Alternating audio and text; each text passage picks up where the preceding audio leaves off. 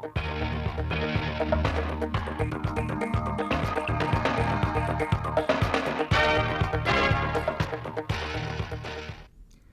kính chào quý vị, chào các bạn. Bây giờ là bản tin thời sự trực tiếp 16 giờ chiều nay của Đài Phát thanh và Truyền hình Thanh Hóa. Tối qua, ngày 28 tháng 8, Chủ tịch nước Nguyễn Xuân Phúc đã có buổi gặp mặt thân mật các đồng chí nguyên lãnh đạo tỉnh Thanh Hóa của các thời kỳ. Dự buổi gặp mặt có Phó Thủ tướng Chính phủ Lê Văn Thành, Chủ nhiệm Văn phòng Chủ tịch nước Lê Khánh Hải, Bí thư tỉnh ủy Thanh Hóa Đỗ Trọng Hưng, các đồng chí thường trực tỉnh ủy Thanh Hóa và các đồng chí nguyên là lãnh đạo chủ chốt của tỉnh qua các thời kỳ. Trong không khí thân mật ân tình, Chủ tịch nước cho biết Thanh Hóa Quảng Nam là tỉnh kết nghĩa từ trong những năm tháng gian khổ và ác liệt nhất của chiến tranh. Nhiều người con Thanh Hóa đã chiến đấu hy sinh, có người để lại một phần thân thể trên đất Quảng Nam. Sau chiến tranh, nhiều người con Thanh Hóa đã chọn Quảng Nam là quê hương thứ hai của mình để sinh sống lập nghiệp, đóng góp vào sự phát triển của tỉnh Quảng Nam. Những tấm lòng và sự hy sinh của người Thanh Hóa đối với Quảng Nam là không thể đong đếm.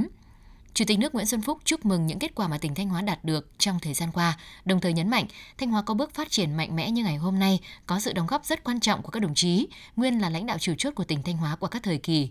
Hiện nay, Đảng bộ chính quyền và nhân dân tỉnh Thanh Hóa đang kế thừa và phát huy những thành quả đã đạt được để vun đắp, xây dựng Thanh Hóa có bước phát triển nhanh hơn, mạnh mẽ hơn, quyết tâm phấn đấu để trở thành cực tăng trưởng mới theo nghị quyết số 58 của Bộ Chính trị Chủ tịch nước Nguyễn Xuân Phúc mong muốn các đồng chí nguyên lãnh đạo tỉnh bằng kinh nghiệm, trí tuệ của mình tiếp tục có nhiều đóng góp cùng các đồng chí lãnh đạo tỉnh đương nhiệm để hiện thực hóa mục tiêu trở thành cực tăng trưởng ở phía Bắc của Tổ quốc, xây dựng Thanh Hóa trở thành tỉnh kiểu mẫu như lời dạy của Bác Hồ kính yêu. Tối qua, huyện ủy Thọ Xuân đã tổ chức chung kết hội thi sân khấu hóa, tìm hiểu nghị quyết số 10 của Ban Thường vụ tỉnh ủy Thanh Hóa về xây dựng và phát triển huyện Thọ Xuân đến năm 2030, tầm nhìn năm 2045. Tham dự hội thi có đồng chí Đào Xuân Yên, Ủy viên Ban Thường vụ Trưởng ban Tuyên giáo tỉnh ủy. Tại vòng chung kết, với sự cổ vũ đông đảo của nhân dân, các đội thi đã thể hiện xuất sắc 3 phần thi, chào hỏi, trả lời câu hỏi và thi tiểu phẩm. Kết thúc hội thi, ban tổ chức đã trao giải nhất cho xã Xuân Hòa, giải nhì cho xã Xuân Phú và trao hai giải ba, ba giải khuyến khích cho các đội thi. Hội thi được tổ chức trên quy mô toàn huyện, qua đó lan tỏa sâu rộng mạnh mẽ nội dung tinh thần nghị quyết số 10 của Ban Thường vụ tỉnh ủy Thanh Hóa đến đông đảo quần chúng nhân dân. Thông qua đó sẽ tạo bước chuyển có tính đột phá trong huy động sức mạnh tổng hợp, khai thác hiệu quả tiềm năng lợi thế nhằm đưa huyện Thọ Xuân trở thành thị xã trước năm 2030. Sáng nay, huyện Vĩnh Lộc đã tổ chức lễ công bố nghị quyết số 292 ngày 13 tháng 7 năm 2022 của Hội đồng Nhân dân tỉnh Thanh Hóa về đặt tên đường phố và công trình công cộng trên địa bàn thị trấn Vĩnh Lộc. Theo nghị quyết số 292 ngày 13 tháng 7 năm 2022 của Hội đồng Nhân dân tỉnh Thanh Hóa, trên địa bàn thị trấn Vĩnh Lộc có 10 đường, 14 phố và một công trình công cộng được đặt tên mới. Việc lấy tên của các vua chúa, tướng lĩnh, danh nhân và các chiến sĩ cách mạng kiên trung tiêu biểu của các thời kỳ lịch sử để đặt tên cho các đường phố và công trình công cộng ở thị trấn Vĩnh Lộc thể hiện sự trân trọng đối với lịch sử và trách nhiệm của các cấp ủy đảng, chính quyền các cấp trong công tác quản lý, giữ gìn, phát huy các giá trị truyền thống tốt đẹp trong đời sống hiện nay. Mới đây, tại kỳ họp thứ 9, Hội đồng Nhân dân tỉnh khóa 18 đã thông qua nghị quyết về ban hành chính sách hỗ trợ mức đóng bảo hiểm y tế cho đối tượng từ hộ cận nghèo trên địa bàn tỉnh Thanh Hóa giai đoạn quý tư năm 2022. Theo đó, ngoài mức hỗ trợ 70% từ ngân sách trung ương, tỉnh Thanh Hóa bố trí ngân sách hỗ trợ thêm 20% mức phí tham gia bảo hiểm y tế cho người thuộc hộ cận nghèo trên địa bàn tỉnh chưa tham gia bảo hiểm y tế trong năm 2022. Thời gian thực hiện từ ngày 1 tháng 10 năm 2022 đến hết ngày 31 tháng 12 năm 2022. Dự kiến tỉnh Thanh Hóa bố trí hơn 2,8 tỷ đồng từ ngân sách hỗ trợ 70.270 người thuộc các hộ cận nghèo tham gia bảo hiểm y tế, tăng tỷ lệ bao phủ bảo hiểm y tế toàn dân, đảm bảo an sinh xã hội, y tế hiệu quả cho đối tượng yếu thế trong xã hội. Từ đầu năm đến nay, Trung tâm Dịch vụ Việc làm Thanh Hóa đã cung cấp thông tin dự báo, thông tin thị trường lao động và các chính sách liên quan cho khoảng 60.580 lượt người. Ngoài ra, trung tâm đã tổ chức được 20 phiên giao dịch việc làm, bao gồm 16 phiên giao dịch việc làm định kỳ tại trung tâm, 3 phiên giao dịch việc làm lưu động tại các địa phương và một phiên giao dịch việc làm online kết nối với Trung tâm Dịch vụ Việc làm các tỉnh khu vực phía Bắc. Các phiên giao dịch đã thu hút được 177 doanh nghiệp và 12.464 lao động tham gia, qua đó kết nối việc làm thành công cho 1.611 lao động trong và ngoài tỉnh, có nhu cầu tìm việc trong nước, xuất khẩu lao động và học nghề.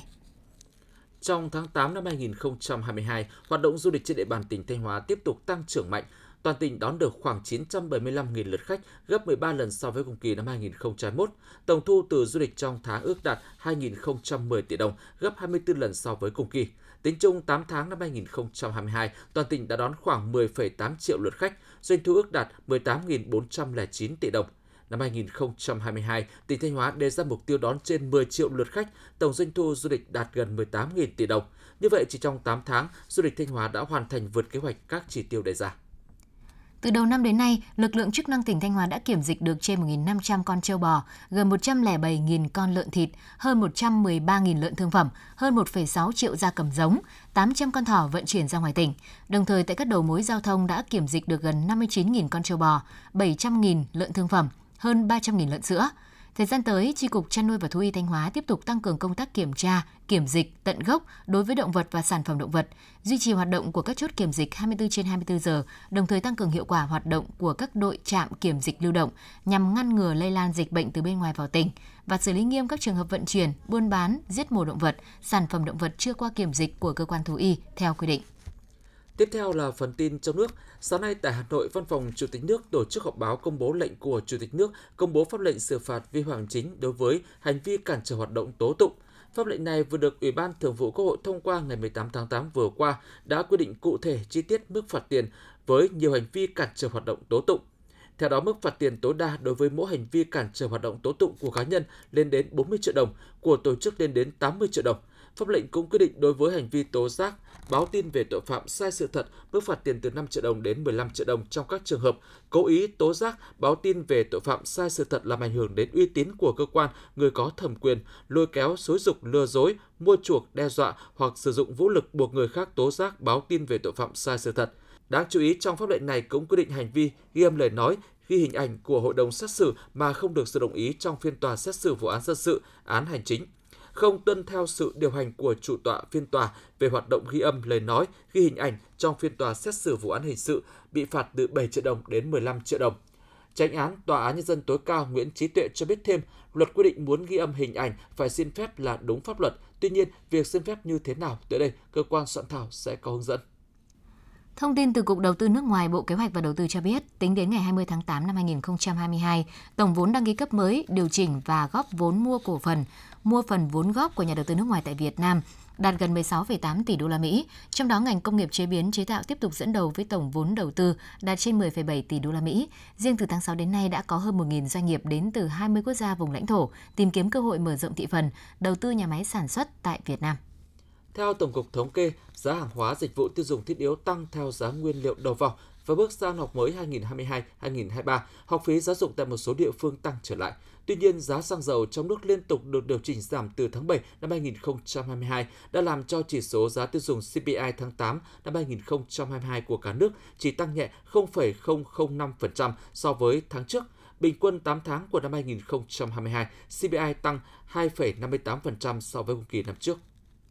8 tháng năm 2022, cả nước có hơn 35.000 lượt doanh nghiệp tăng vốn mở rộng sản xuất kinh doanh với hơn 2,5 triệu tỷ đồng. Đây là tín hiệu đáng mừng khi doanh nghiệp đã nhìn thấy các cơ hội kinh doanh và mở rộng sản xuất, qua đó đáp ứng nhu cầu thị trường, liên kết với các đối tác nước ngoài. Theo khảo sát của Tổng cục Thống kê, 85% doanh nghiệp tin rằng triển vọng kinh doanh trong quý 3 này sẽ bằng hoặc tốt hơn so với quý 2.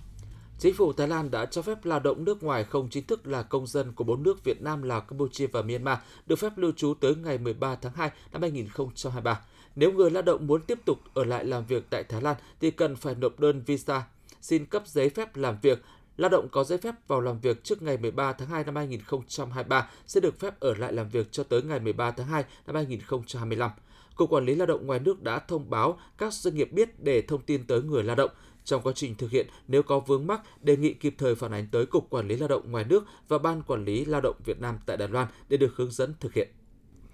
Sau 14 ngày thi đấu bền bỉ và phi thường tại đề ca Chialong World Championship 2022 diễn ra ở Thụy Sĩ, Thanh Vũ đã xuất sắc lên ngôi vô địch nội dung dành cho nữ. Đây là cuộc thi ba môn phối hợp được cho là khắc nghiệt nhất hành tinh. Các vận động viên tham dự phải hoàn thành chương trình thi đấu bơi 38 km, đạp xe 1.800 km và chạy 422 km trong 14 ngày liên tục. Theo ban tổ chức, Thanh Vũ là người đầu tiên chinh phục thử thách trên với 328 giờ, 27 phút, 55 giây. Cô vượt qua ba ứng cử viên nặng ký khác ở nội dung dành cho nữ. Cuộc thi năm nay có tổng cộng 23 vận động viên nam và nữ trên toàn thế giới tham dự.